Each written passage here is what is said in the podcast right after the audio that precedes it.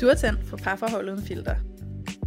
Jeg er Julie, jeg er seksolog, og jeg har specialiseret mig i tiltrækning, og hvorfor den vi tiltrækker aldrig er den forkerte, og hvordan vi kan bruge vores hårknuder i parforholdet til at forløse os selv og hinanden. Og jeg er Louise, jeg er selvværdscoach, jeg hjælper kvinder med at få et kærlighedsfyldt og ligeværdigt parforhold ved at lære at elske sig selv først. Og sammen tager vi filteret af parforholdet. Hej Julie. Hej Louise. Nå, hvordan har du det, Julie? Jamen, jeg har det godt. Det er fredag, Solen skinner. Jeg har spist is med min dejlige mand og min kære søn. Og ja, jeg synes det er sgu meget godt. Hvad med dig? Dejligt. Jamen, jeg har det også ret fantastisk, fordi at min kæreste og jeg har lige fået nøglerne til vores nye lejlighed i går. Mm. Og jeg er simpelthen udmattet, fordi jeg ikke sover særlig meget, fordi jeg er så begejstret, så jeg bare vågner tidligt og bare vil i gang og vil flytte og vil derud, og det bliver så dejligt. Vi flytter 100% i morgen, og så skal vi bare på plads. Det er skønt. Ej, det lyder dejligt. Ja, det er det også. Shit. Så vi skal snakke lidt om breakups i dag. Yes. Det er spændende og sårbart. Måske er det dramatisk. Det kan det være. Ja. Mm-hmm. Så det er lidt spændende. Jeg tænker, at der er ikke så meget at sige om vores tema i dag. Jeg tror, alle I lyttere derude godt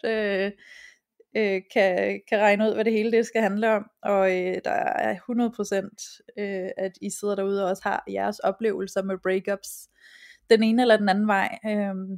Det kan jo komme i mange formater. Et breakup, det kan jo både være, at du selv er den, der har forladt nogen. Det kan også være, at du er blevet forladt. Det kan være, at du har begge oplevelser. Det kan være, at du har en oplevelse af at være blevet enig om, at det bedste for jer er ikke at fortsætte med at være sammen. Og jeg tror, uanset hvad, så har du helt sikkert en oplevelse med et breakup på et eller andet tidspunkt i dit liv. Og det kunne vi rigtig, rigtig godt tænke os at snakke lidt ind i dag, det her med, hvad er det for nogle følelser, vi gennemgår, når vi oplever et breakup, hvad er det for en optakt, der er til, hvordan kommer vi os over det bagefter, hvad gør det ved os, så jeg tænker, Julie, kunne du ikke tænke dig at starte ud med at fortælle lidt om nogle af dine erfaringer fra nogle breakups i dit liv? Jo, det vil jeg helt vildt gerne, og jeg har ligesom dig, og ligesom du selv siger, nok mange af vores lyttere selv erfaring med breakups. Ja, og jeg har også stået på begge sider af det. Jeg har været den, der er blevet forladt, og så er jeg den, der selv også er gået. Jeg tænker egentlig nok, nogle gange, så det bedste, man kan gøre, det er ligesom bare at smide bunken, og starte med det mest dramatiske, og så kan det også være, at vi fanger jeres opmærksomhed derude. Nu må vi se. Men jeg tænker lidt at starte med at relatere det tilbage til mig selv, som jeg jo så ofte gør, og mit store breakup, fordi det er også en oplevelse, jeg har, at der er de store og de små breakups. Breakup, det er noget, vi kommer til at komme igennem et par gange, kan jeg godt mærke. Ja. Men jeg vil starte med mit rigtig store, den der var allersværest, og det var den, hvor at en af dem, hvor jeg selv gik. Og nu ved jeg ikke med jer derude, hvor mange der sidder og lytter med, og måske har børn, eller har en kæreste, I har været sammen i rigtig, rigtig mange år. I har måske en dejlighed sammen, eller et hus, eller en hel masse drømme sammen, som I rigtig gerne vil udleve med hinanden.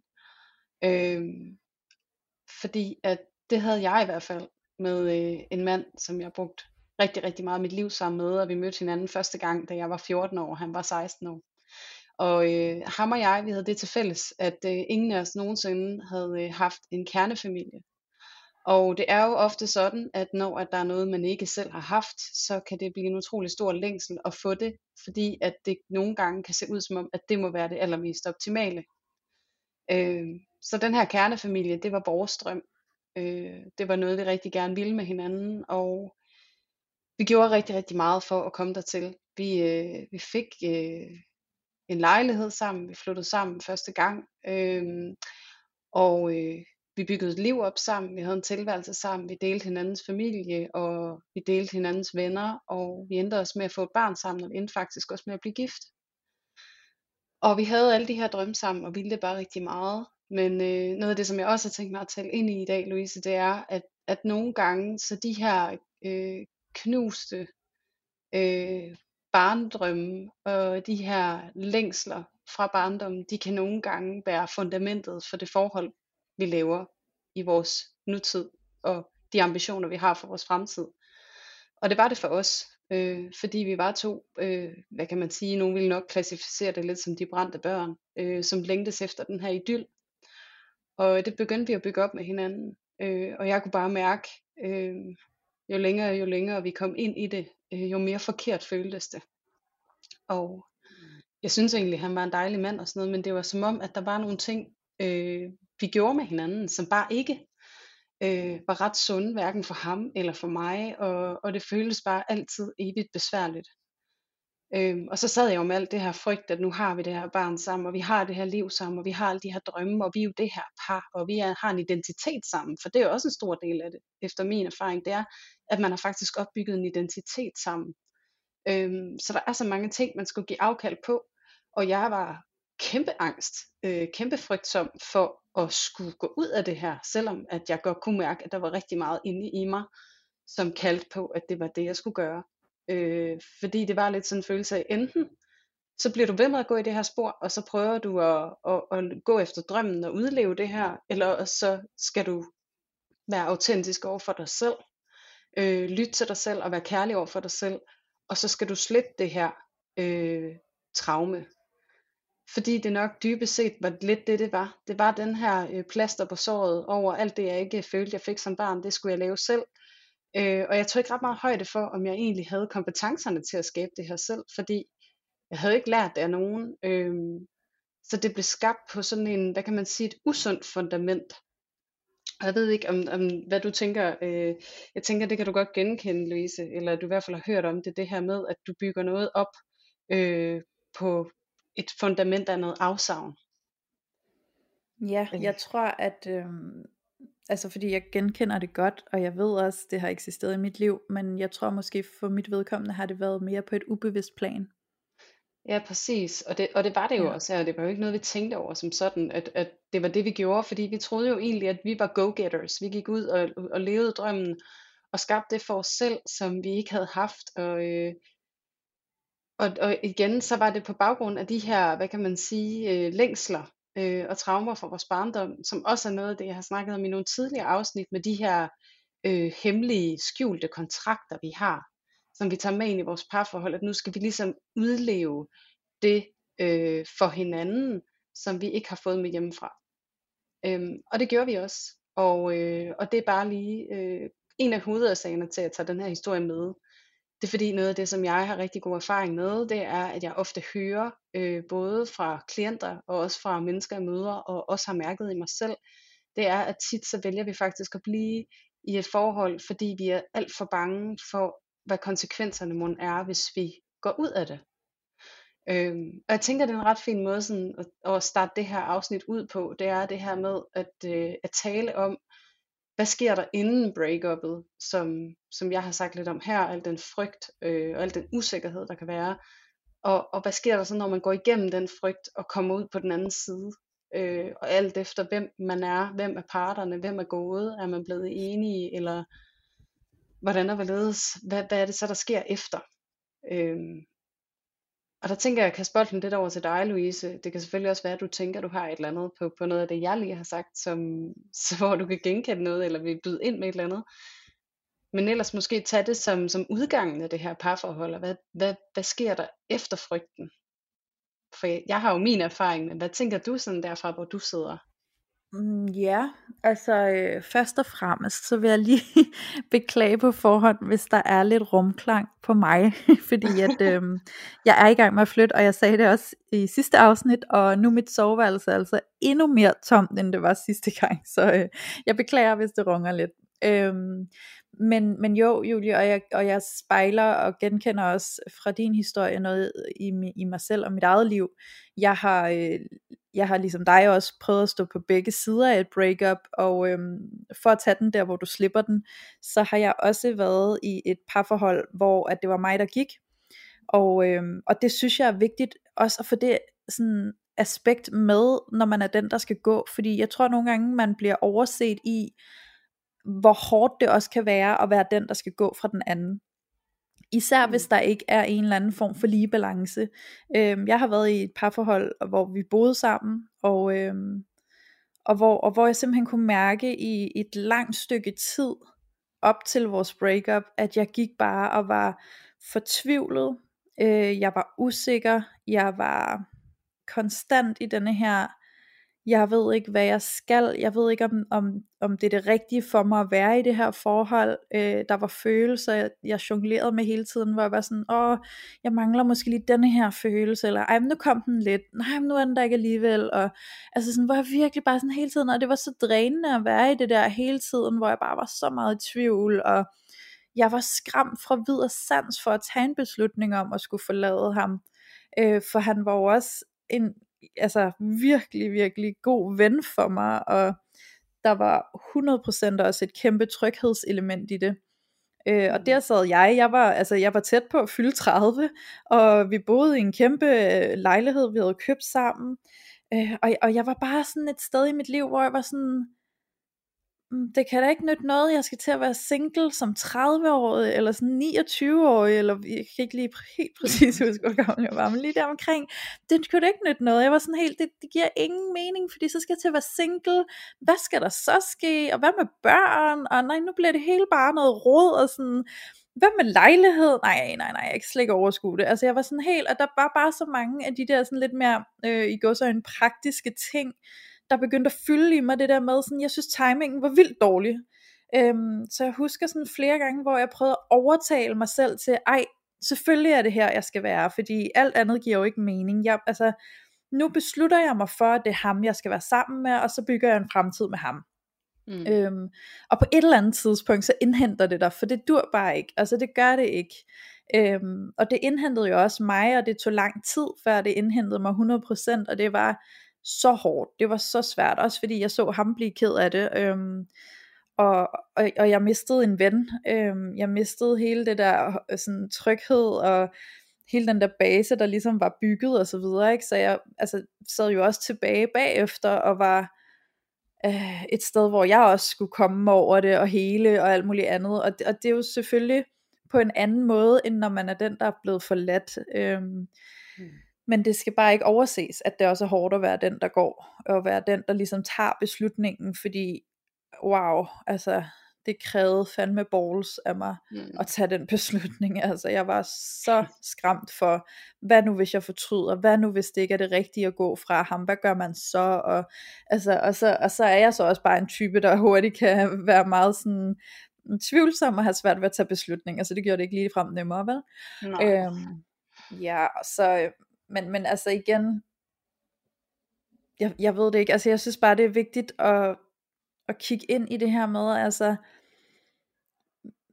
hvad man, sådan hele den her optakt til at skulle tage sådan en beslutning, og skulle mærke efter i dig selv, er det her det rigtige for mig, eller er det ikke det rigtige for mig, pas på at du ikke sådan bruger undskyldninger, bevidst eller ubevidst, for hvorfor du skal blive, fordi nogle gange så kan der virkelig blive nogle grundlag, som bare ikke kommer til at holde i længden, og det kommer til at blive mere smertefuldt for dig, hvis du bliver, fordi det kan være, og det er jo meget forståeligt og meget klassisk, hvis du har børn, og I bor i hus sammen, og I har bygget et liv op sammen, det kan virke så uoverskueligt, at skulle til at splitte det hele ad.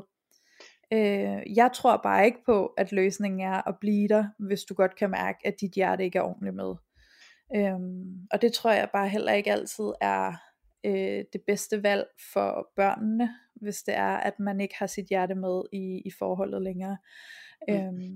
Man skal jo huske, i den forlængelse af det du siger der, at du er jo også rollemodellen for det forhold, dine børn kommer til at have til andre mennesker ude i deres liv, ikke? Og hvis de ser, at vores nære relationer, de fungerer på et grundlag, hvor at man godt kan mærke, at der ikke er dyb og ærlig kærlighed til stede, at så er det det de skal gå ud i verden med, Og det tror jeg da ikke, der er nogen forældre. Altså nu er jeg selv forældre. Det vil jeg da overhovedet ikke ønske, at min søn, han gik ud i verden med.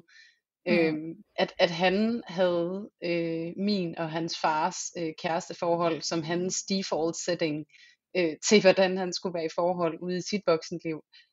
Fordi det havde ikke fungeret for ham overhovedet. Fordi det gjorde det jo ikke for os. Fordi vi var sammen af, hvad kan man sige...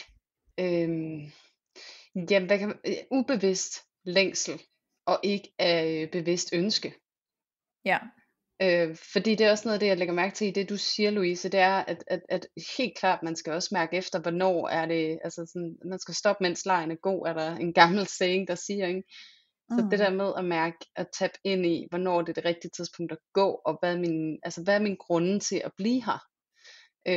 Og der tænker jeg også til dig, der sidder derude, som måske sidder i de her overvejelser, eller som har været igennem et breakup, måske for nylig endda, at du ligesom tapper ind i, hvad er mit why, altså hvad er dit hvorfor, er du i den her relation, og hvis at det eneste du kan komme i tanker om, det er hus og gæld og børn og fælles familie og fælles forpligtelser, så og tror tryghed. Jeg der, ja, og tryghed er også helt vildt vigtigt, du tager det med ind, fordi det er så væsentligt.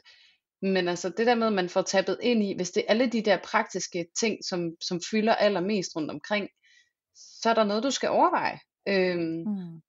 Og jeg er også fortaler for, jo, man skal gå, men jeg vil satme også sige, at jeg er kæmpe mega fortaler for, at man gør sit, undskyld mig, fucking bedste.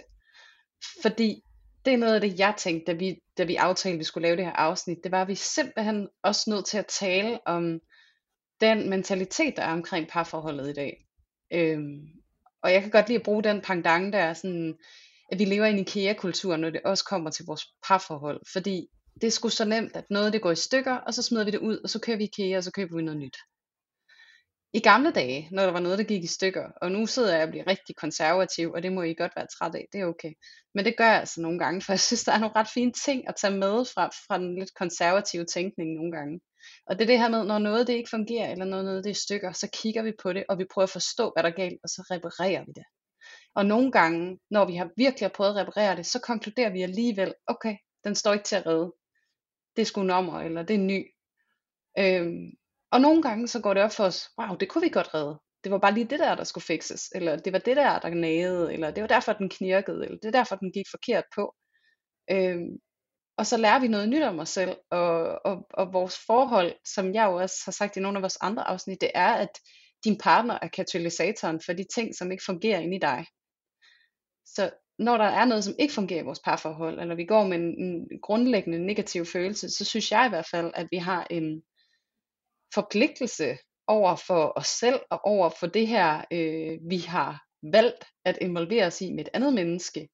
Vi har en forpligtelse til at tage os kærligt af det og være nysgerrig på det og arbejde på det, og noget af det jeg tænker på i forlængelse af det du også siger, at nu sidder jeg jo her selv og er skilt og har et barn, og mit barn han var 3 år da vi blev skilt, og jeg vidste jo godt da jeg stod og skulle tage den her beslutning, okay, mit barn skal igennem det her.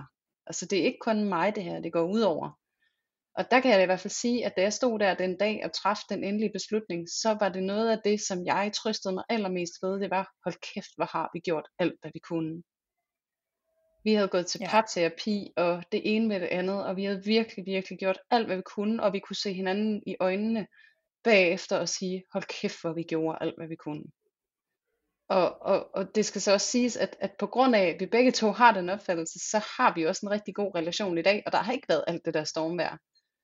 For jeg tror tit, at når alt det der stormvejr kommer efter, i hvert fald hvis vi snakker skilsmisse, for os lige at tage det breakup, den type breakup med indover, så noget af det, der rammer allermest, det er, at der står 2 parter, som er uforløste, også fordi de måske ikke føler, at de gjorde, hvad de kunne. Fordi det skaber en kæmpe frustration.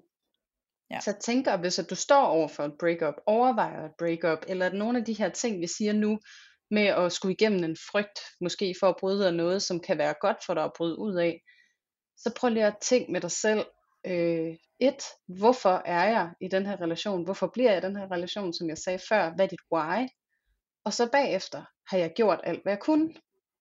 Ja. Fordi vi har det altså federe med os selv, når vi har gjort, hvad vi kan. Ja. Og apropos det du snakker om med at gøre alt hvad man kan, så kommer jeg bare sådan til at sidde og tænke på, man skal også være varsom nogle gange i forhold til det der med at gøre alt hvad man kan, og nu skal jeg prøve at forklare hvad jeg mener. Det er fordi der kan også nogle gange være det stadie i et parforhold, hvor at man egentlig allerhelst ser at det skal fortsætte, og måske er de forkerte årsager, men det er man måske ikke 100% bevidst om i sig selv, men man kan bare mærke, at det skræmmer en hvis det går i stykker. Man prøver at holde fast i det, man prøver at få det til at fungere, selvom det måske ikke gør, og så kan man finde på at drage nogle forskellige initiativer for at binde sig og for at skabe noget. Og der ved jeg jo at der findes altså også det her med at man så kan finde på at sige, nå, men så lad os blive gravide. Fordi hvis vi får et barn sammen, så begynder vi helt sikkert at blomstre, og så begynder det at gå bedre for os, eller det kunne være noget lidt mildere, som at vi får en hund sammen, eller vi tager flytter. Vi flytter, vi køber en lejlighed, vi tager på en jordomrejse, vi tager på ferie sammen, og sådan prøver altså sådan på en eller anden i et eller andet forsøg at redde det der er ved at implementere noget nyt der kan binde os sammen, eller på en eller anden måde skabe noget for os, for sådan krampagtigt at holde fast i det der er, i håbet om at det kan blive denne her lykke, eller denne her sådan eventyrslutning, ikke? Og det skal man altså også passe på med, ikke? Altså bare lige varsom der, fordi det kan altså virkelig være en fejlcasting nogle gange, hvis man forsøger at proppe noget ind bare for at prøve på at holde fast i et eller andet, som man måske i virkeligheden skulle have erkendt over for sig selv. Det her, det handler alt for meget om tryghed i mig. Jeg skal blive parat til at give slip mere end jeg skal prøve at gøre alt muligt for at få det bundet endnu tættere fast, ikke?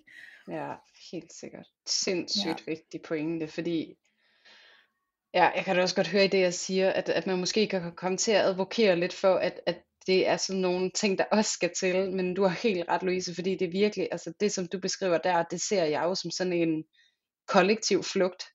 Når vi kan godt mærke, at det ikke fungerer, nu flygter vi ind i noget, om det så er et barn, eller hvad det er. Der er jo simpelthen også så mange mennesker, der bliver skilt, altså når børnene flytter hjemmefra, ikke? Fordi de fuldstændig har glemt at nære den relation imellem dem, fordi at de lever igennem deres børn, ikke? Og det er jo den her klassiske, at man går lidt i forfald, ikke? Altså man lader stå til i forhold til sin nære relation. Og jeg synes jo tit, at det er sgu nemt at have det godt sammen, når det går godt. Men når det er pissehårdt, og begge parter ikke rigtig har noget overskud, eller der er nogle rough patches, eller hvad man skal igennem, det er der hvor man virkelig, hvis vi kan elske hinanden i det, så vil jeg sige, the sky is the fucking limit, ikke? Altså sådan uden at lyde som en fantast, men altså virkelig det, fordi at jeg kan huske da jeg gik på seksologuddannelsen, så sagde min underviser også at i hendes tid som praktiserende seksolog, så noget af det hun næsten så hver gang med de her par der ikke kunne finde ud af det, det er at de bygger om, og de bygger om, og de renoverer, og de bygger om, og når huset er færdigt, så bliver de skilt, og så sælger de det, fordi jeg har haft så travlt med alle de her forbandede projekter omkring dem, at de fuldstændig har glemt hinanden. Ja, det er jo det. Ja, og jeg kommer sådan til at tænke på, at nu hvor du siger det her med sådan, at det er nemt at have det godt, når det går godt, så kommer jeg sådan til at tænke på, at nogle gange så kan det også gå godt og så være intetsigende. Ja. Forstår du hvad jeg mener? Altså der kan også være den her med sådan, jamen vi har det jo egentlig fint nok, vi skændes ikke, det går egentlig meget fint. Men der er bare ikke noget, altså du ved sådan, det er bare sådan lidt tomt. Men der tror jeg det kan være svært det der med at sætte en finger på, hvad er det så der skulle være galt, fordi der er jo ikke noget galt. Altså sådan, jeg har jo haft det sådan med en ekskæreste på et tidspunkt, han var jo svigermors drøm, fantastisk menneske, fantastisk fyr, sød, omsorgsfuld, sjov, behandlede mig vildt godt, altså der var jo ikke noget at sætte en finger på, og så er det svært, så synes jeg det kan være svært det der med sådan, hvad fanden er der så galt med mig, siden at jeg sidder her og ikke er tilfreds, altså sådan, hvad, kan jeg overhovedet tillade mig det, ikke, eller sådan, så jeg tror også der er nogle gange den der, hvor det kan være svært at sætte en finger på, hvad der er galt, hvis man ikke skændes helt vildt, og der ikke er det der obvious element, hvor man kan sige, vi har så meget drama, altså vi har så mange problemer, altså det er noget værre noget, og hvad skal vi gøre, og kan vi overhovedet, og der kan bare også være det her, den her anden side af det, hvor man bare render rundt, og er sådan fuldstændig konfliktfrie, Der er simpelthen ikke noget, der kan hisse os op. Og det kan altså også være sådan lidt et dødt link, eller hvad man skal sige. Altså det leder mig lidt tilbage til sidste afsnit, det der med, at man jo, så kan man jo komme til at savne og føle sig i live på en eller anden måde, ikke? Ja, måske altså at der er noget, der rører sig, og du kan alligevel provokere mig, ikke? Og det betyder, at du betyder nok for mig, eller at der, ja, det der igen, Julie, vi har snakket om med, at du kan være den der krænker, der vækker noget i mig, jeg har brug for, ikke? Mm. Ja. Ja, præcis, men jeg tror, det er jo det der med, det handler jo ikke om, at det er idealiseret. Og jeg vil næsten lade med, at selvom du har en partner, eller ja, enten dig, Louise, eller dig, som lytter med, så hvor du tænker, at der er jo ikke noget, så tit og ofte, så vil der faktisk stadig kunne spores en eller anden form for vrede, eller frustration, eller irritation over, at der ikke er noget.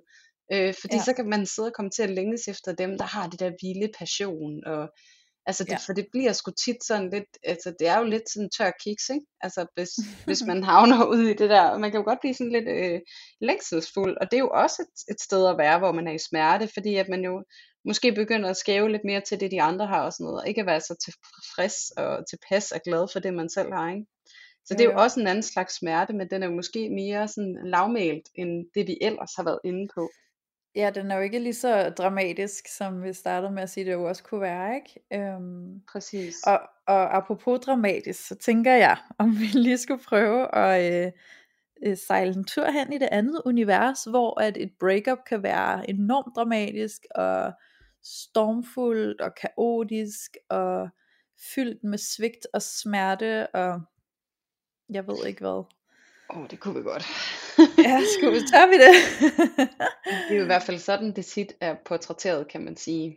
Det er jo den her rigtig, rigtig voldsomme heartbreak, som bliver super intens. Altså. Ja. Så vil du lægge ud? Jo, det vil jeg faktisk gerne. Jeg har selv en historie i mit liv, som jeg føler har været sådan et tidspunkt, der nærmest har fået sådan en historisk plads i mit liv, altså sådan virkelig noget, der har defineret meget af mig, ikke? Jeg var i starten af 20'erne og blev kæreste med en fyr, og vi flyttede sammen, og jeg var altså sådan fuldstændig forgabt på en eller anden måde, altså jeg var sådan helt ekstatisk forelsket, og jeg husker tydeligt, hvordan vi sad og bare var sådan helt, vi kunne slet ikke forestille os ikke at have hinanden i vores liv, eller sådan, altså vi var sådan helt, jeg kan slet ikke aldrig nogensinde forestille mig, at jeg skal være sammen med andre end dig, og sådan noget. Det var den her vilde, vilde sådan forelskelse og kærlighed,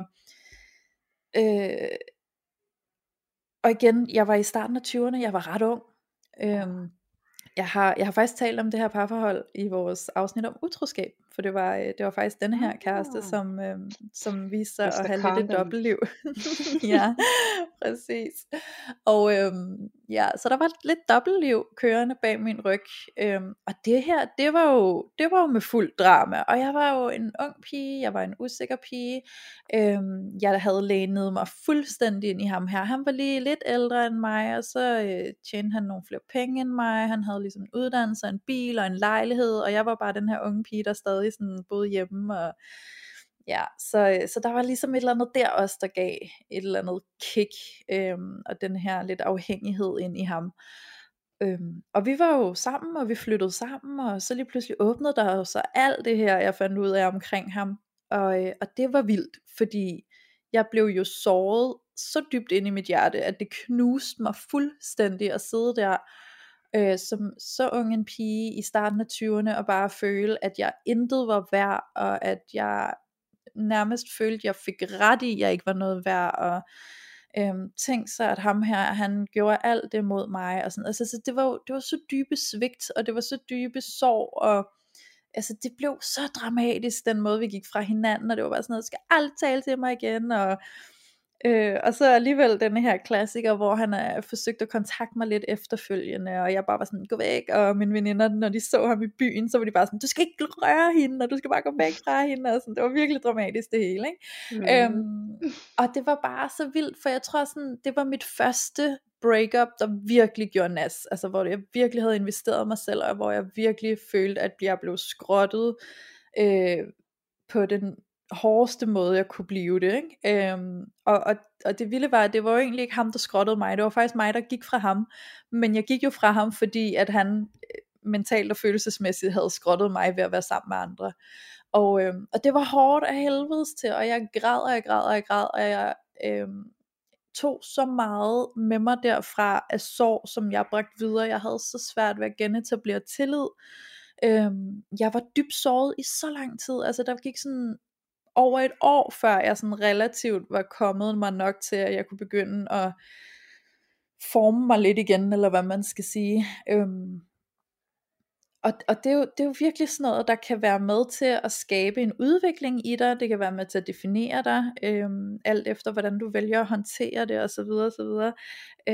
Og det synes jeg egentlig er ret spændende, det her med hvad sker der med os, når der sker sådan en form for vendepunkt i vores liv, når der er en hændelse i vores liv der er så kraftfuld for vores følelsesliv, at det faktisk sætter gang i nogle forandringer i hele vores væsen, eller hvad man skal sige. Jeg ved ikke om du forstår hvad jeg mener, Julie. Jo, jeg forstår det godt. Og jeg sidder bare, når du fortæller din historie, og så sidder jeg og tænker sådan, hvad fik du det til at betyde om dig, at han var der utro egentlig, ikke? Jo, altså jeg fik det jo til at betyde at jeg var fuldstændig værdiløs, og hvorfor skulle andre nogensinde gide at have mig, altså sådan. Og jeg tror på en måde jeg fik sådan en oplevelse af at jeg måtte settle med en eller anden der var så vild med mig, at han aldrig kunne finde på at gøre sådan noget, ikke? Ja, og det er jo der, hvor skoen i virkeligheden trykker, ikke? Fordi den har jeg også oplevet. At blive forladt og nærmest altså, gå i sådan en fuldstændig angstanfaldsreaktion, hvor at jeg bare altså kunne spise pasta med ketchup i en uge, ikke? Og jeg ikke havde lyst til at sidde nede ved åen i Aarhus, fordi at det der single-liv, jeg sådan skulle begynde at kigge lidt ind i, det kunne jeg på ingen måde overskue, og det var slet ikke det, jeg identificerede mig med. Og så er det der, hvor man er nødt til at komme til en eller anden form for erkendelse. Hvor at man måske, efter min erfaring, hvis du når dertil, hvor du bliver så sindssygt ødelagt af at blive forladt af en partner, så er det der, hvor at jeg typisk går ind og kigger på, har du forladt dig selv? Ja. Fordi at det er der ofte en rigtig, rigtig stor sammenhæng med, det er, at du har forladt dig selv. Og det er fordi, at du har den her negative kerneantagelse om dig selv, at jeg er for eksempel ikke noget værd, og jeg er ikke noget værd, hvis at min kæreste ikke vil have mig. Og det er et sindssygt smertefuldt sted at være, og det er jo det der sker, når vi lukker folk ind i vores tætte relationer, og så især i puberteten og teenageårene, der er det jo fuldstændig kaotisk, fordi der er vi jo virkelig altså i den største identitetsskabelsesproces, som vi aldrig nogensinde kommer til at være det efter. Det er det vildeste øjeblik i vores liv, og hvis vi bliver mødt med de der tidlige svigt ved at blive forladt af en kæreste, som noget af det første, som vi nogensinde selv lukker ind i vores liv. Det er ikke vores forældre, det her. De er der ikke per definition. Det her, det er et menneske, du lukker ind. Så det er jo også det første møde med at blive retraumatiseret i sin svigt. Ja. Og det er noget af det, jeg tror er forbundet med, at det bliver så voldsomt og så dramatisk. Det er fordi, at vi taler om en retraumatisering af noget svigt. Og især for piger ligesom dig selv og mig, med fraværende faderfigurer og gentagende svigt over i det maskuline, der bliver det meget dramatisk at blive forladt af en kæreste, fordi at det trykker lige præcis på den knap, der hedder far vil ikke have mig, eller far valgte mig fra, eller... Så man er jo bare det der lille fucking barn igen, der ligger på sin grædende knæ og bare gerne vil tages op og trøstes, ikke? 100%. Og når man ikke bliver det, så er der jo altså flere muligheder. Det er jo kæmp, flygt, frys, ikke? Så enten så løber du langt væk og vil ikke noget, eller så går du lidt i krig, ligesom du beskriver, Louise, med sådan, du skal ikke røre hende, og sådan går lidt altså sådan, til modangreb, ikke? Og så er der frys, hvor man bare lukker fuldstændig ned. Og kan hverken det ene eller det andet. Men det er i hvert fald det, som jeg tænker, at noget af det, jeg tror, der sker i de her kæmpe dramatiske breakups. Og jeg fandt faktisk lige i forbindelse med, at vi skulle lære det her afsnit, så fandt jeg et gammelt opslag, også lavet inde på min Instagram, hvor jeg skriver det her med, at hvis du er fuldstændig ødelagt over, at din partner har forladt dig, så er det fordi, du har forladt dig selv. Eller at du har fordi du siger, så har du forladt dig selv, eller også så har du aldrig hvad hedder sådan noget, altså så har du ikke engang været hos dig selv inden, altså i Præcis, du har ikke mødt dig selv. Ja, for det er også den der med, du har ikke mødt dig selv i din smerte endnu, så derfor så kender du den ikke. Og så bliver det så voldsomt, når det her breakup sker. Og helt sikkert, det er det ene ben, tænker jeg. Og så er der det andet ben også her, fordi jeg ser også, at der tit i forbindelse med de her meget dramatiske breakups, er et element af overinvolvering, hvor at en part har fuldstændig overinvolveret sig og gået i en meget usund symbiose med et andet menneske, hvor det er sådan, at alt hvad jeg er, eksisterer gennem dig. Og det er også noget af det, jeg sagde før, det her med identitet. Altså man laver faktisk en identitet omkring sit parforhold, og man kan også se i dag, der er flere og flere unge, som laver sådan en vores parforholds Instagram, og også rigtig mange af de her kendispar, reality-deltagere og sådan noget, især, de bliver jo nærmest sådan, de får deres eget hashtag, ikke? Og det her de med også skulle... lidt kombineret nogle af de der kendispar og sådan noget, ikke? Ja, præcis. Og det bliver fandme, fordi det bliver sgu, det er jo, altså, det er jo ligesom en ekstra del af en selv, man er der oven, ikke? Og så skal man sådan, altså det kan jo sgu føles lidt som at miste en arm eller et ben eller sådan noget, ikke? Og så den der overdøvende ensomhed, man skal sådan tugtes med bagefter, det kan jo være fuldstændig ubarmhjertigt at være der. Ja, altså jeg kan huske, da det var, at jeg stod i det, jeg fik jo denne her, og det skal I selvfølgelig høre, lytter, hvis I ikke kender til det, men i sådan et breakup, der kan det godt relatere sig til følelsen af, at der er nogen, der er død. Mm. Og sådan en oplevelse fik jeg. Jeg fik den her oplevelse af, at han var død fra mig, altså at jeg havde mistet ham til døden-agtigt. Det var sådan slags følelse, det faktisk bragt ind over mig. Mm. Og det var 100%, fordi at på det tidspunkt i mit unge liv, der... som du siger, Louise, undskyld, Julie, sikkert, Louise. Okay. Jeg tager credit fra nu af. Men i hvert fald at få den følelse af, som om han var død, og det var jo fordi, at jeg sådan havde forladt mig selv, eller i virkeligheden mere, aldrig havde været nået ind til mig selv, og det var jo det der var, fordi jeg lagde mig jo så meget over i ham, at jeg eksisterede igennem ham, så det er jo klart, at når han så lige pludselig ikke var der, så var jeg jo bare på bar bund. Jeg var jo sådan helt, hvad sker der med mig nu? Og jeg oplevede jo den der følelse af, at lige da bruddet skete, der blev jeg følelsesløs, altså jeg blev helt fuldstændig den der du siger, hvor man bare fryser.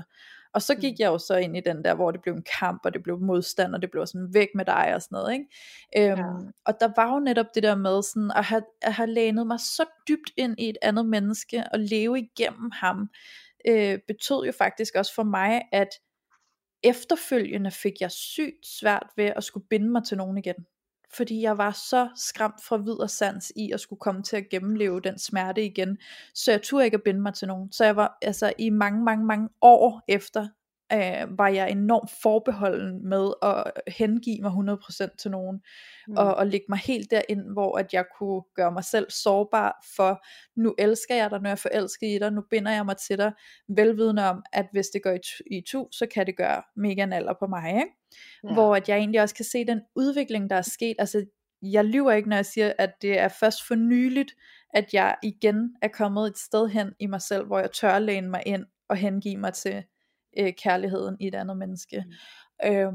Og det, altså 10 år, det er lang tid, og det er en lang proces, det har været for mig, og der har været meget udvikling undervejs, løbende, men jeg tror også, at det der har været sådan muligheden for mig, det er den udvikling, der har fulgt med i, at nu er jeg ikke lige så skræmt fra vid og sans i, hvis at det skulle gå i stykker, eller hvis at jeg skulle blive alene, fordi nu har jeg fundet ind til mig selv, så nu ved jeg, at hvis jeg skulle blive alene, så er jeg ikke på bar bund, for jeg har mig, og jeg er sammen med mig, og det er mig, der er min stamme inde i mig, og det var jo det, jeg ikke havde dengang.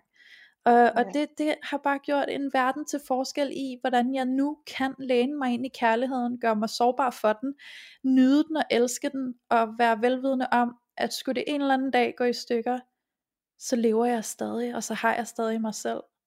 Og det havde jeg bare ikke dengang, og det er det, der er den kæmpe forskel, og det er det, som hele udviklingsarbejdet handler om, hvis ikke du har dig selv på den måde. Ja. Ej, sådan får jeg helt ståpels her om på den anden side. Det var så rigtigt, og det var sådan, jeg sad bare undervejs, mens du forklarede sådan, ej, sig det her, hun sagde det. Ej, det føles godt. Men det tænker jeg, ja, det er så godt, når det sker, så det har det lækkert. Jeg tænkte bare, fordi at nu beskriver du det her med, som om han døde, og så tænker jeg også bare lige i den her podcast, i det her afsnit, så vil jeg også bare lige gerne anerkende, at man jo rent faktisk nu har op at vende, om man skal betragte hjertesorg som en reel sygdomstilstand, altså sådan, om du kan blive sygemeldt, fordi du har hjertesorg.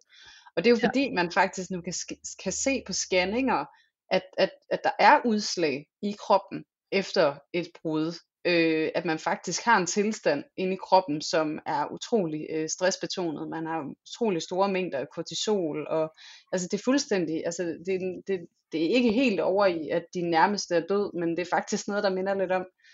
Og jeg tænker bare, det der med lige at anerkende det, at den her tilstand, også hvis du sidder og lytter med derude, og du er midt i en breakup situation, og du måske er blevet forladt, eller har forladt nogen, det, jeg vil sige, det tangerer mest over i, at dem, der har den her reaktion, det er dem, der er blevet forladt. Fordi det der tab af en person, som de ikke selv har været i kontrol over, kan man sige, ikke? Ja. Så det er den der med, det er ude af kontrol, ligesom det er, når der er nogen, der dør fra os. Så hvis du sidder i den situation, så spids dine ører lige nu, fordi jeg vil fandme gerne slå et slag for, at du skal have lov til at være ked af det. Fordi det er det mest naturlige i hele verden, at blive sindssygt ked af det, og være i en sorgproces, når vi mister. Og du har mistet, og det er så okay, at det gør ondt. Fordi at tit så oplever vi har sådan et kæmpe overdrevet fokus på, vi skal videre, og du skal videre, og du er også bedre end det, og nu skal du bare ud og møde nogle fyre, og det er som om, at vi ikke, altså, og det er jo også hele den her kultur, vi har af, at vi skal være happy-go-lucky, men nu sidder vi fandme her og laver parforhold uden filter, og nu tager jeg filteret af og siger, vær grim, vær ked af det, vær indelukket, vær asocial, vær alt det der, som du får stemplet rundt omkring, du ikke må være, fordi det er det, du har fucking brug for. Og please vær det, fordi det er så vigtigt for din proces i faktisk at komme igennem alt det der. Fordi hvis du bare undertrykker alle de der sorgfølelser, eller forvirrede følelser, eller skamfølelser, eller hvad der kan være forbundet med dit breakup på den ene eller den anden måde, forkertheden i, hvis du er den, der har forladt nogen, og der bliver kigget skævt til dig, fordi du har såret i den. Altså, der kan være så meget, og please tillade det at komme til overfladen og deal med det, fordi hvis du ikke gør det, så kommer det til at give bagslag på et eller andet tidspunkt, eller også så kommer du til at gå lige direkte ind i samme fælde en gang mere, ikke? Ja, så please giv plads til at bearbejde det, og tillade det at være i dit system for en periode, indtil du er udviklet i det. Ja, og det der med at være nysgerrig på, når du føler dig stærk nok til det, og reflektere lidt over det, begynder at være lidt nysgerrig på, hvad det rører ved inde i dig, at du har været igennem den her proces. Hvad er det, du får kontakt til? Hvor er det, at sorgen den ligger henne? Hvad er det for en relation, du kommer i kontakt med? Fordi det der udviklingspotentialet, det der, hvor healingen den ligger. Fordi nogle gange så siger vi udvikling. Og nogle gange så handler det sgu også om afvikling, at vi skal afvikle noget for at give os selv ro og fred og plads til bare at være. Så for fanden, når du mærker, at du er et sted, hvor at du kan lave lidt mere kulinarisk måltid end pasta med ketchup, så begynder at tillade dig selv at være nysgerrig på, hvad var det egentlig lige at komme i kontakt med, hvad var det, der gjorde så fucking ondt. Fordi at når du gør det, og når du får øje på det, så kan du gå ind og arbejde med lige præcis det, som det her breakup aktiverer ind i dig. For det, der bliver aktiveret, det har du allerede.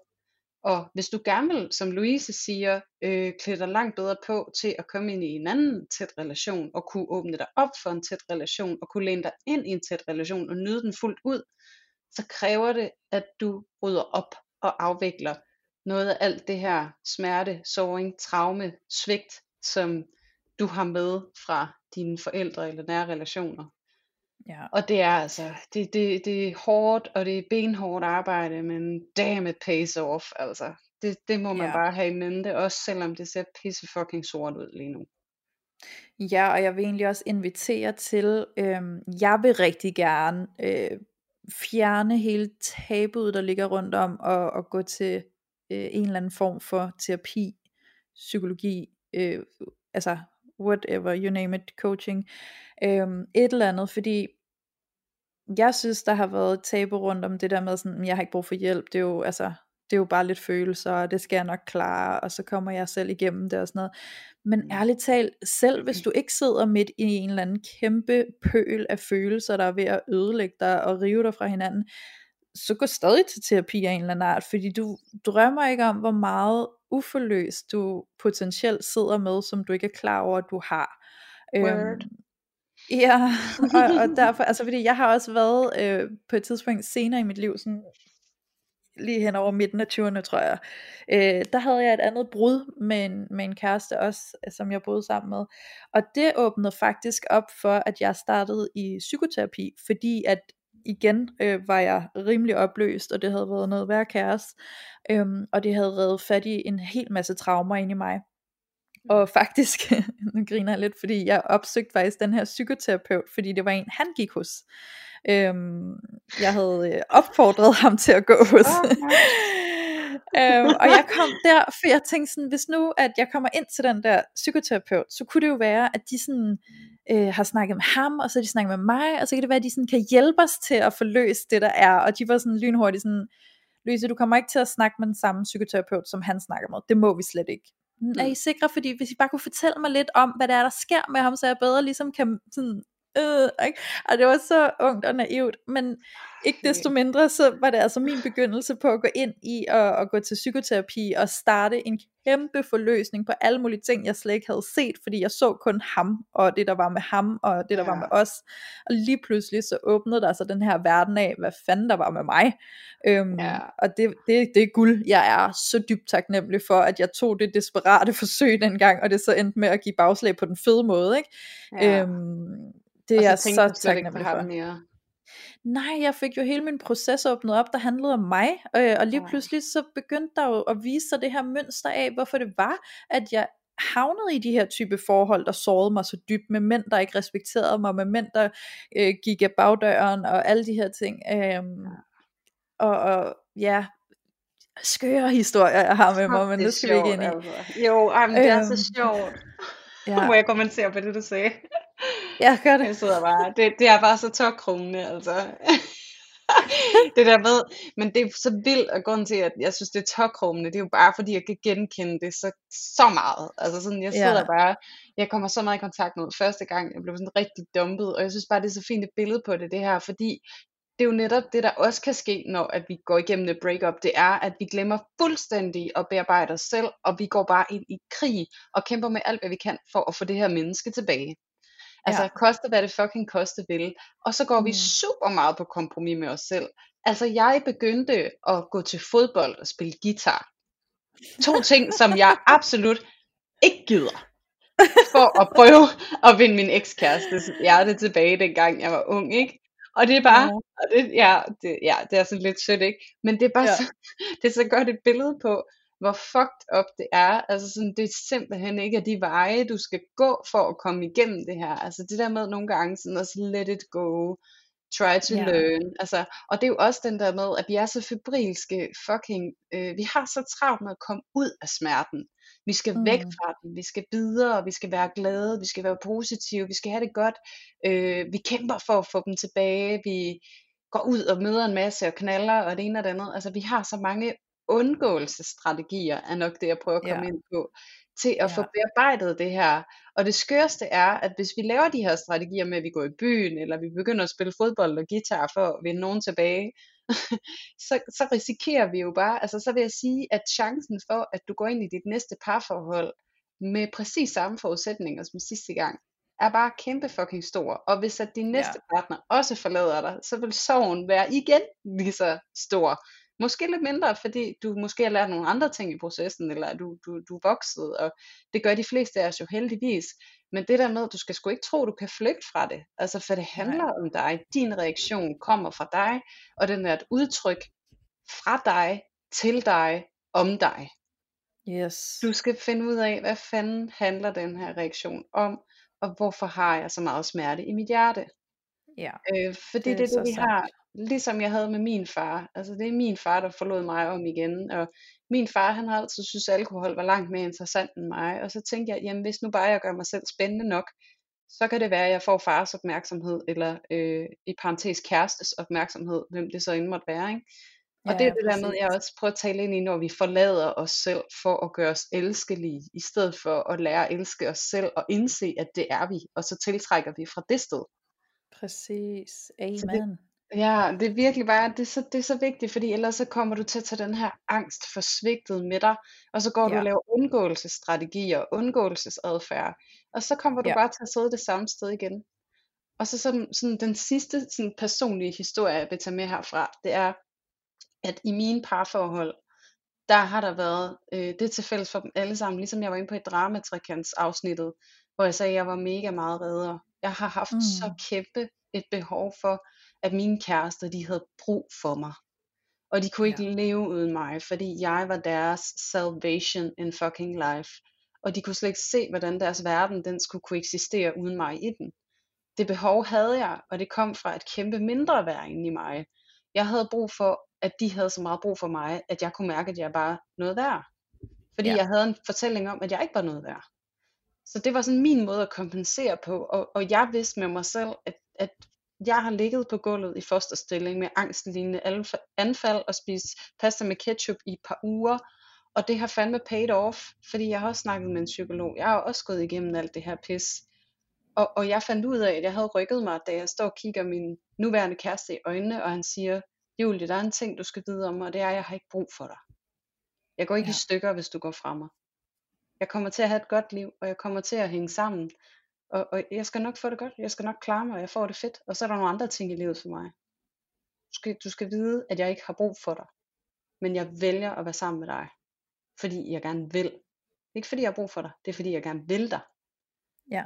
Og det var så sygt for mig at få det at vide. Fordi først så blev jeg mega bange. Fordi det var totalt ude af min komfortzone. For det var jo det, jeg havde brug for, han skulle have. Han skulle have brug for mig, det havde jeg brug for. For så var jeg sikker på ham. Det var trygt for mig.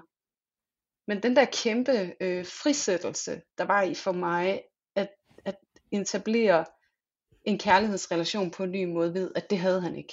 Det var ikke derfor han var her. Det var faktisk ikke fordi han skulle have noget af mig. Det skulle bare fordi han godt kunne lide mig. Det var kæmpestort for mig. Og det er en helt anden måde at være i relation på. Og ikke fordi, at det skulle også blive så lyserødt nogle gange, ikke? At vi skal tage filteret af og snakke om, når det også er grimt, ikke? Men nogle gange så er det sgu også vigtigt, især i sådan et emne her, som er så prekært, og som er så ømtåligt og sårbart, at vi nogle gange også viser, at der er sgu noget på den anden side. Altså, it pays off. Det er en fucking god investering. Det er en kæmpe investering i dig selv, og det er den vigtigste investering, du kan gøre, whatsoever, i hele dit liv. Altså sådan... Virkelig investere i dig selv, fordi det er dig du har, og det er dig du skal stå så stærkt i, hvis du nogensinde skal kunne nyde livet og alt hvad livet bringer dig 100%. Præcis. Fordi ellers så vil det altid være på et kompromis, eller på en eller anden andens præmis, eller i en jagt på et eller andet. Så please investere i dig selv, det er det bedste du kan gøre. Ja, og som du også sagde tidligere afsnit, Louise, lad være med at modulere dig selv efter andre. Ja. Du er nødt til at modulere dig selv efter dig, fordi at den kan også blive den der med, du skal bare stå i dig selv. Altså vi er også individualister i det her verdenssamfund, som vi aldrig nogensinde har været det før. Og det kan noget, men vi går også glip af meget. Så lad nu være med at lave det som sådan en martyr med, jeg har ikke brug for nogen, fordi det er et sindssygt usundt sted at være. Det er mindst lige så usundt som, jeg har mega meget brug for nogen. Så lad være med at tangere over i det. Det handler sgu om at være i fred med det der sker. Det handler om at give sig selv plads til at sørge, når det er det man har brug for. Give sig selv plads til at grine og græde, når det er det man har brug for.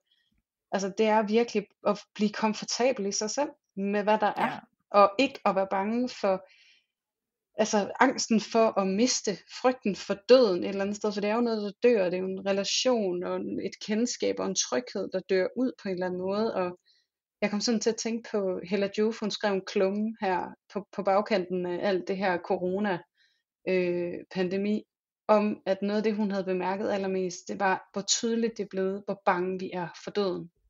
Hvor meget vi er villige til at gøre for at undgå døden. Altså, hvor meget ensomhed vi gerne vil tolerere for at undgå døden. Hvor meget vi vil udsætte os selv og hinanden for at undgå døden. Og der tænker jeg bare, altså prøv at mærke efter i dig selv. Altså jeg er lidt sådan jeg går lidt ind for stoismen, det der, de siger memento mori, og det betyder husk at du skal dø. Og det skal ikke være på sådan en melankoli, eller sådan, du skal ikke sidde og blive helt melankolsk, eller sådan begynde at gå i sort tøj, altså det er ikke det jeg siger, men husk nu for fanden, du skal dø, og det er et livsvilkår, og min mormor sagde altid til mig, det er skide farligt at leve, fordi det dør man af. Og jeg tror bare, i det her, når vi snakker om svigt, og komme videre, og give slip, og tolerere, og acceptere, uden at skulle gå i den ene eller den anden ekstrem, hvor du har sindssygt meget brug for nogen, og er angst, eller du bliver altså fuldstændig, hvad kan man sige, hårdmodig, eller sådan fri for angst, ikke? Altså sådan psykopati er helt over i den grå ende, ikke? Hvor man ikke mærker noget, som jo jeg synes, de der to yderpunkter, det handler sgu om at finde et sted, hvor man er okay med det der. Ja. Og det blev en mega lang forklaring, men jeg synes bare, det er så vigtigt, fordi der kan, jeg netop også ser den anden efter breakup, sådan, om jeg har bare ikke brug for nogen. Sådan, ja. Jeg er bare bedre end det, eller sådan, hvor det er bare en rigtig usund martyr, som du ikke skal invitere ind i dit liv, som kompensation for den person, du har mistet. Ja, og så kan jeg mærke sådan lige, altså nu tænker jeg, at vi skal til at runde af, fordi det er helt vildt spændende og dybt emne det, så jeg tror vi kan komme til at fortsætte med i 3 timer, hvis vi kunne det. Det kunne vi selvfølgelig, men det lader vi være med. Men jeg tænkte sådan afslutningsvis, så kunne jeg også godt tænke mig lige at runde denne her med, at det her med at opsøge hjælp, det her med rent faktisk at ture og påbegynde den her udvikling i dig selv, og komme ind og få ryddet op, og få kigget på nogle af de her dæmoner, du har med dig. Jeg taler af erfaring, for jeg var der selv. Da jeg startede min udvikling, der kan jeg huske, jeg var sådan, jeg er ikke sikker på, at jeg har lyst til at gå til en eller anden psykoterapeut lige nu, fordi så vil hun helt sikkert begynde at spørge ind til min barndom, og nu synes jeg lige, at jeg har fået den så meget på afstand, at jeg fungerer relativt okay. Så hvis hun begynder at spørge om det, og hvis vi skal til at sidde og snakke om det, så er jeg bare bange for, at alt bliver revet op, og jeg bliver fuldstændig ustabil, og så skal jeg bare til at blive sådan en helt ødelagt person, der bare render rundt og slet ikke hænger sammen, fordi jeg skal til at genbesøge min barndom og alle de der traumer, og sådan, det er slet ikke tid til, det er slet ikke overskud til, det tør jeg slet ikke, hvad hvis jeg aldrig bliver glad igen, og det vil jeg bare helst ikke tæt på, altså nu har jeg endelig fået skubbet det så langt væk, ikke? Ja. Og der vil jeg altså bare lige sige, at ja, du kommer til at møde dine dæmoner, og ja, det gør ondt, og ja, du kommer sikkert til at være snot forvirret i en periode, og frem og tilbage, og op og ned, og jeg ved ikke snart hvad, men det vildeste er jo så bare, at du tillader dig selv at gå det igennem, fordi på kortere tid end du tror, så begynder der at ske magi med dig, og så begynder du at blive mere forløst, og du bliver mere fri, og du får større adgang til at blive glad, tilfreds, nyde livet, komme tæt på dig selv, føle dig mere sikker, føle dig mere tryg ved dig selv. Så det er bare hele i går så en besværet værd, men jeg kan godt forstå, hvis du er lidt skræmt af det på forhånd, men please lad være med at lade det være noget, der holder dig tilbage fra overhovedet at gå i gang med det. Det var nogle overvejelser, jeg gjorde mig lige inden, og jeg var ret tæt på at sige, det tør jeg slet ikke gå i gang med, men det gjorde jeg, og det er jeg priser mig lykkelig for. Så det er bare mit dybeste råd til dig. Lad det ikke holde dig tilbage. Jeg forstår godt, det er skræmmende, men det bliver det bedste, du kan gøre for dig selv. Ja. Punktum. Punktum. Mic drop. Louise is out. Yes. Ja. Men jeg synes, det var en værdig afrunding, det der. Det er rigtig, rigtig godt at komme helt tilbage til en selv, og lige... Ja, acceptere spøgelserne og skeletterne i skabet, og acceptere, at det er hårdt, og det er bøvlet, men det er sgu også mere, altså jo mere vi lader tingene stå, jo større bliver opvasken, altså det er bare sådan det er, og altså jo mere du har lyst til bare at være i din tilværelse og nyde dit liv, så få kigget på det her, fordi det er bare, det er hvid støj. Det er forbi. Du skal ikke bruge det til noget mere. Altså alle de overlevelsesstrategier du lavede dengang, mange af dem har du sikkert ikke brug for mere. Så lad være med at lade dem styre dit liv. Ja. Og så for fanden tænker jeg ligesom en afrunding lige opsummere en meget vigtig pointe. Tag din hoodie på og køb noget is og spis noget pasta med ketchup og græd for helvede og lad være med at lytte til alt det der med, at du skal bare ud, og du skal bare videre, og du skal bare ovenpå. Hvis du kan mærke inde i dig selv, at du har allermest lyst til at gå i fosterstilling og græde, så giv nu lige dig selv lov til det. Ja. Det er fandme i orden at sørge og være ked af det. Ja. Og det er også okay at være bange for at miste og alt det der. Men prøv nu at få det grædet på en eller anden måde, så det ikke kommer til at være udgangspunktet for alle de relationer, du går ind i. Fordi det bliver op ad bakke. Det vil jeg love dig. Ene. Ja. Frigør dig selv. Exactly. Carpe diem. Momento mori. Lad os kaste en masse gode quotes ind. Ja. Og så lige igen opfordre. Fordi det kan jeg så godt lide at gøre. Fordi jeg kan se, I er begyndt at rate os alverdens steder, eller i hvert fald på Apple Podcast og inde på Podimo, hvor jeg kan se det, og for det bare er så dejligt. Det er så dejligt med jeres feedback, både jeres beskeder og jeres ratings og alting, og vi elsker, at I gør det, og vi elsker, at I anbefaler os til dem, I synes, det er værd at anbefale os til. Altså jeg er sådan helt overvældet, når jeg begynder at tale om det og tænke på det, fordi det betyder fandme meget, og det skal I vide, så hvis du ikke har gjort det endnu, og du synes, at det er pisse fucking fedt at lytte med her, så rate os meget gerne i din podcast-app, fordi at, vi bliver fandme glade, det gør vi altså. Det skal I gøre. Ja. Det kan blive større og vildere det her. Ja.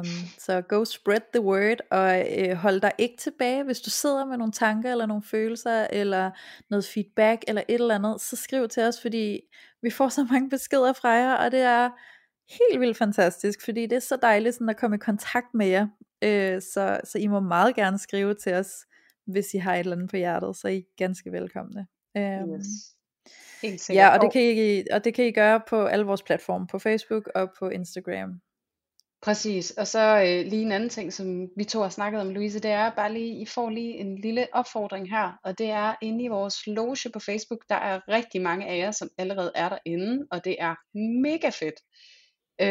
Logen, den er ment som et frirum til jer og til os, hvor at vi inviterer jer til at kaste jer ud i det og bruge os og bruge hinanden, fordi at det kan være et pissefedt rum for sparring med hinanden, hvor vi kan komme hinanden ved, og Louise og jeg, vi snakker tit om at der er en stor kvalitet i at opdage, at vores problemer ikke er unikke, og at vi kan støtte hinanden meget mere, end vi lige selv går og tror.